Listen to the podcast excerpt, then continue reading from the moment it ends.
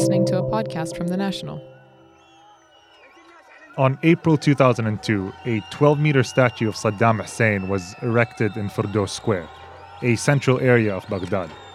The image of the dictator was hard to miss for drivers navigating their way through the roundabout, Muslims heeding the call to prayer at the iconic 200 year old mosque, or any visitor of the Iraqi capital's two biggest hotels. The statue depicts Saddam standing heels together and his right arm outstretched in an open palm, the closest he got to an iconic pose.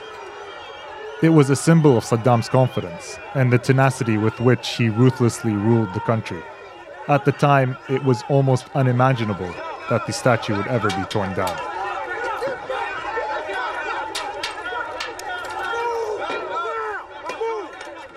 But less than a year later, on April 9th, 2003, three weeks after the US launched Operation Iraqi Freedom, it was all over the news. The images and videos of Iraqis helped by US soldiers tearing down the Firdos Square statue of Saddam.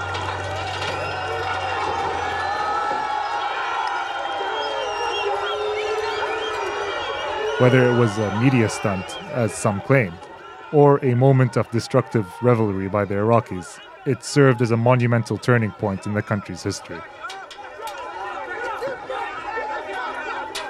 On this episode of Beyond the Headlines, we look at that moment, 15 years since the fall of Saddam. I am your host, Nasser Al Wesmi, and I'll be talking to Iraqis who were there at the time and others who witnessed the event from abroad. Rasha Al Aqeedi was in Mosul at the time of Saddam's fall. Today, she works as a researcher in Al Mesbar Studies and Research Center in Dubai.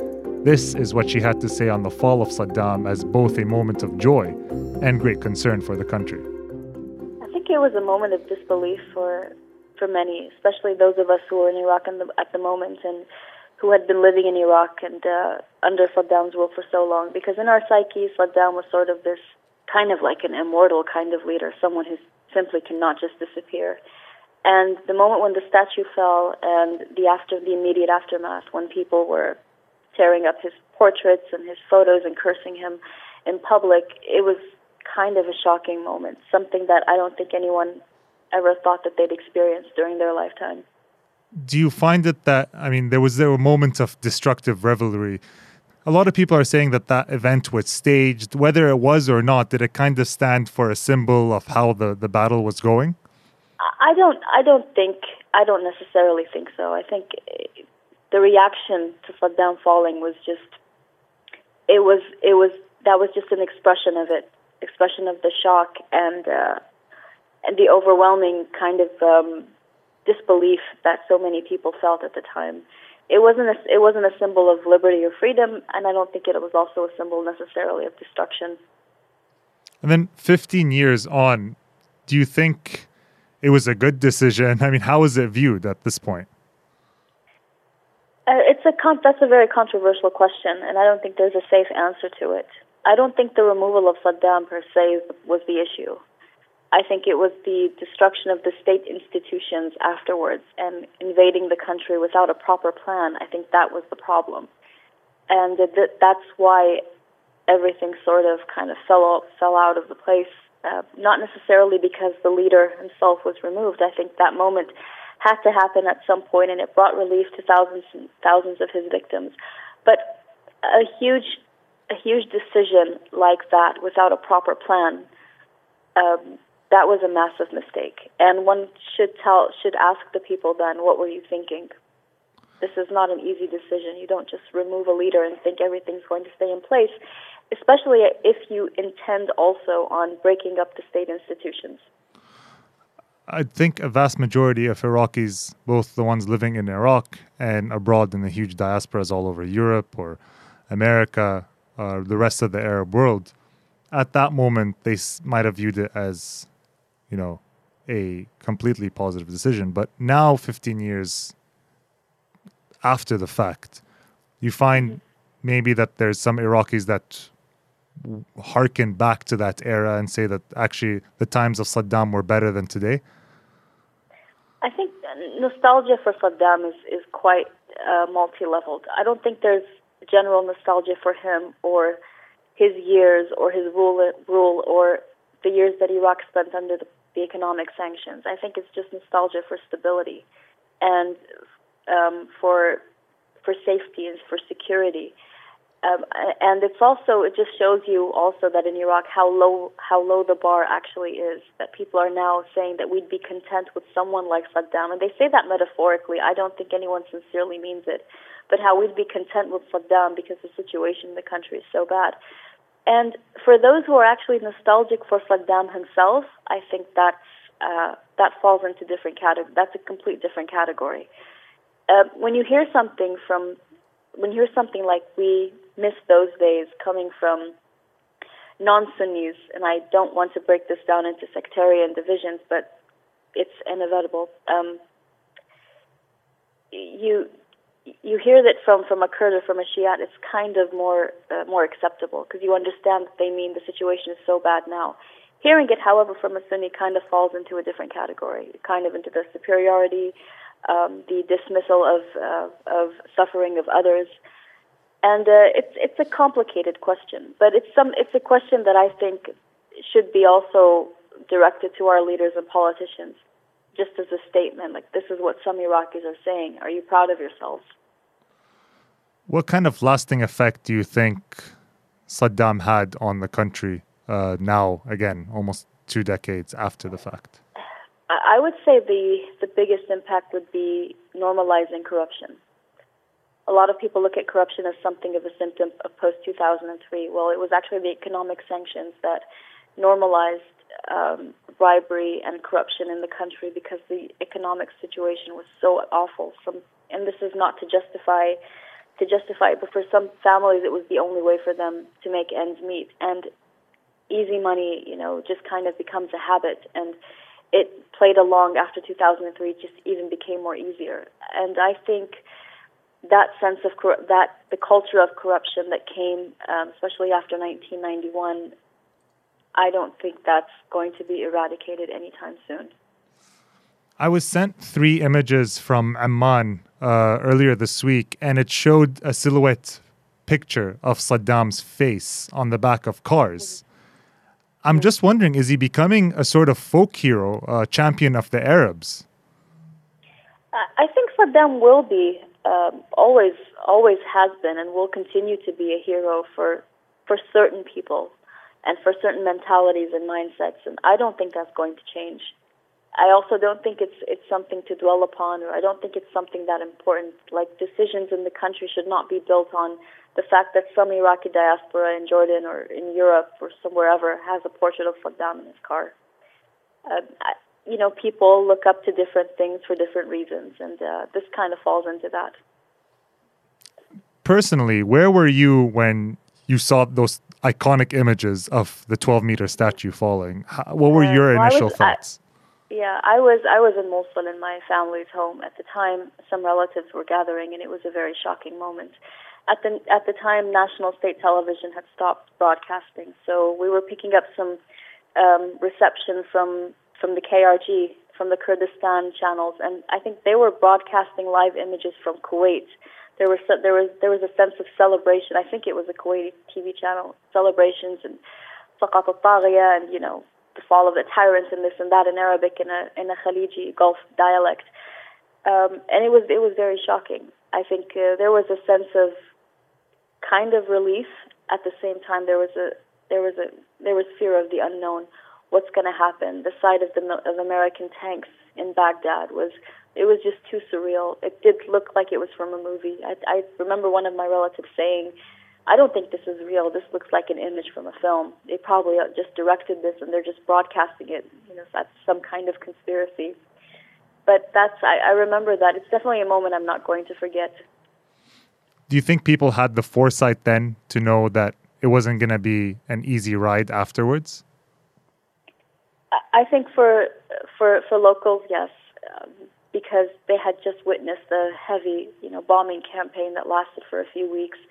Um, it, there was still a sense of violence, and because also people knew knew the Baathists very well, they knew the Saddamists very well, and even if they even if they're defeated on the surface. They don't give up easily, and there's no limit to the horror that they can do to get their way. So there was also fear of, of reprisals and, and, and revenge. Is there a bigger diaspora before 2003 than there is now? No, absolutely not. I'm sure the diaspora now is by far larger. Um, millions of people have left the country, and uh, due to the lack of, of security and stability, not not because Saddam is no longer in power. I think if Iraq had turned out to be better, these large numbers would not have left. Of course, it's a loss, a huge loss of talent, a huge loss of um, of very, very, um, you know, very, very talented people: doctors, pharmacists, engineers, uh, college professors, uh, people that the country should be relying on for reconstruction and to rebuild itself. Uh, and they've left, obviously, a huge vacuum. Uh, huge numbers also left because they no longer had an income, whether it's de-Baathification or whether it was death threats from extremist groups. Uh, they had no other choice to leave but to leave. And what about 15 years from now? How do you think that moment will be viewed? Uh, I think it's. Uh, I, I'm trying my best to be optimistic. I mean, there are positive signs here and there, but I don't feel that the security architecture in the country is is durable. I don't think people. Are, I think it's. I think it's playing too much on emotions and not so much on logic and on rationality. Uh, I also don't think the economy is strong enough uh, or will be strong enough in the next 15 years unless corruption and mismanagement is tackled from the roots. I think Iraq is approaching quickly. Uh, also, there are environmental issues and uh, water resources problems that are very complex that people don't want to talk about because we're still kind of high on the victory um, against ISIS. I think uh, Iraq could be heading towards this state where different provinces just kind of fend for themselves, with Baghdad being the central, the capital that's functioning, and people want to think everything is okay, while the rest of Iraq kind of lives in chaos and is barely functioning on its own. So it's not a very pretty picture, and I truly hope I'm wrong. Millions of Iraqi were in exile during Saddam's reign, and millions more afterwards. After his fall, hundreds of thousands returned to Iraq to help rebuild a country that was devastated by the whims of a tyrant. A war without an exit strategy didn't help the situation, but many felt it was their duty to a country they hadn't seen for decades. Mina El Droubi, a reporter on the National's foreign desk, was in London when she saw the news on April 2003. Although only 14, she remembers the event as sparking a reaction that still marks the politics of Iraq today. Where were you when you saw the image of the Saddam statue falling? So I was at home sitting down with my parents. I was 14 years old at the time. And it was just a moment of, of calmness, of peace. But at the same time, I can also see, I can see the distress mm. that they were that, that they were thinking about. What's going to happen to Iraq? Like what next? Who's going to be coming after Saddam? And are we able to see our families that are there? So they were in two minds. But just for that split second, when that statue came down, I I sensed that they were relieved. Mm. Probably for the first time in their lives. Mm. Um, it was. I mean, I was young at the time, so I didn't really understand it.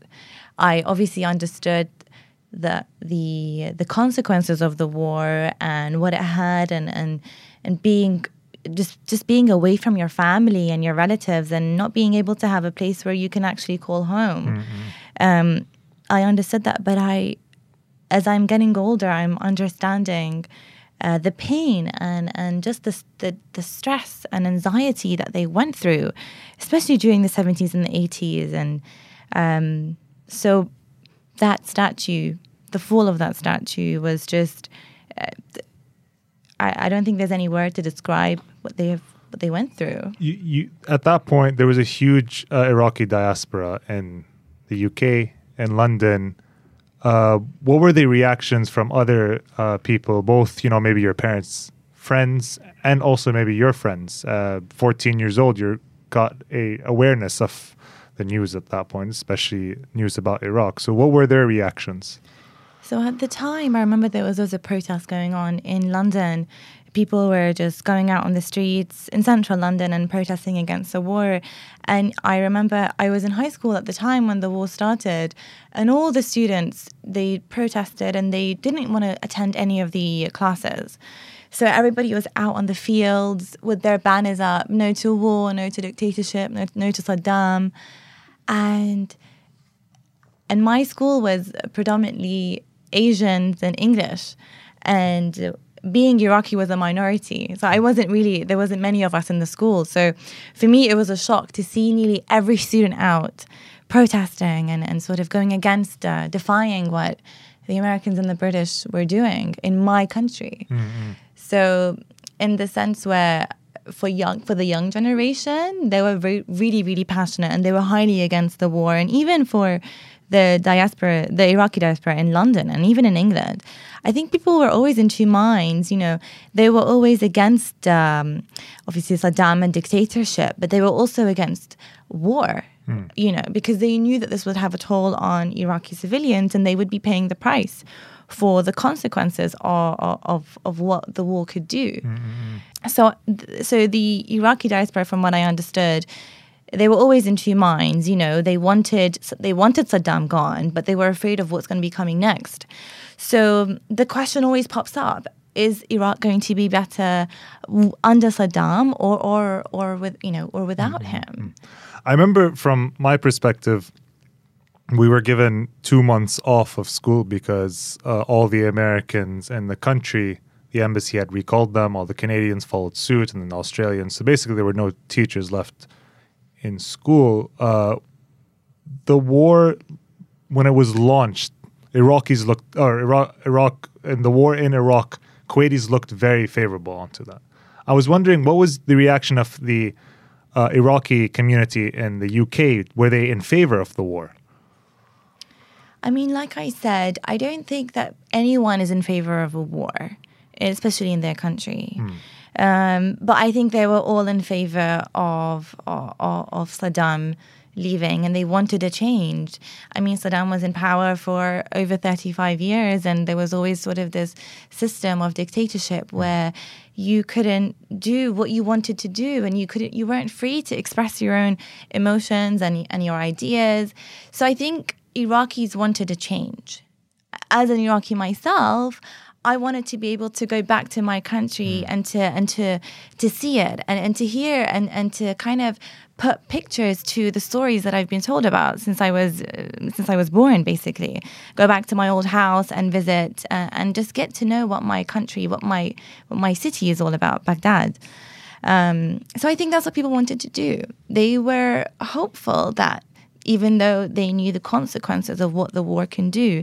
They were hopeful that they could maybe go back one day, mm. even go back home. Mm. Hundreds of thousands of Iraqis did eventually go back after the fall of Saddam. Many of the Iraqis that were outside of the country uh, were so because of fear of repercussions. If they return, they might be on the death list or they might be political adversaries to Saddam. In the community that you were in, was there any people who were keen on returning. And then maybe as the war dragged on and they found out that the situation isn't as easy as getting rid of a dictator and therefore a peaceful country, where they maybe then deterred from going. Do you know anyone who did eventually go back and work in government or anything like that? Actually, during my studies uh, in SOAS, I studied Middle East politics uh, in 2000. This was 2010 to 2011. Hmm. And um, some of the students that I was with are actually in Baghdad at the moment and they're working in the government. Um, and, you know, for them, I mean, for me, seeing my fellow Iraqis going back and actually giving back mm-hmm. to Iraq, let's say, uh, is something that's really hopeful, especially for the young generation, mm-hmm. such as myself and yourself as well. Um, so in that in that sense, people were, like I said, were hopeful. Um, uh, but at the same time, I, for my family and our friends, I um, I didn't think that anybody was was thinking to go back mm-hmm. to Iraq after the war. Uh, they were just fearful of what's going to happen, and they were always in they were sort of contesting whether we should go back or not. Especially because Iraqis in general, we go through so many journeys to get to where we get to, you know, either in Europe or America, that starting their lives all over again is such a it is is difficult. It's mm. hard. Mm-hmm. Um, so, but for those that have that had political aspirations, they I do know some people, some people's families that have gone back, mm. And that and they've had their lives put in danger, um, and then some of them have decided to not pursue their political careers. 15 years since the fall of that statue, how do you see Iraq 15 years from today? So 30 years after the fall of saddam statue. I am very skeptical about what's going to happen to Iraq, and I I know this may sound like I've I've given up, but I don't see any hope. I don't see the light at the end of the tunnel. I mean, the country is facing corruption.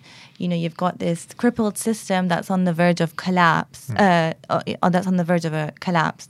You've got security concerns, even though victory was declared over ISIL and extremists in, in, in December, the country is still fighting um, ISIL sleeping cells, and, and there's various forms of uh, groups that are em- emerging, and the, the security battle is still ongoing. And I feel as though trust between people are, is broken.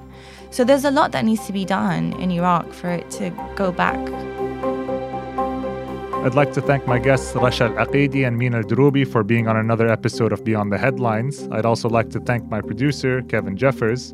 You can find this and all the other national podcasts such as Extra Time and Business Extra on Apple Podcasts or your favorite app. I've been your host, Nasser Al Wesmi. Thank you for listening and goodbye.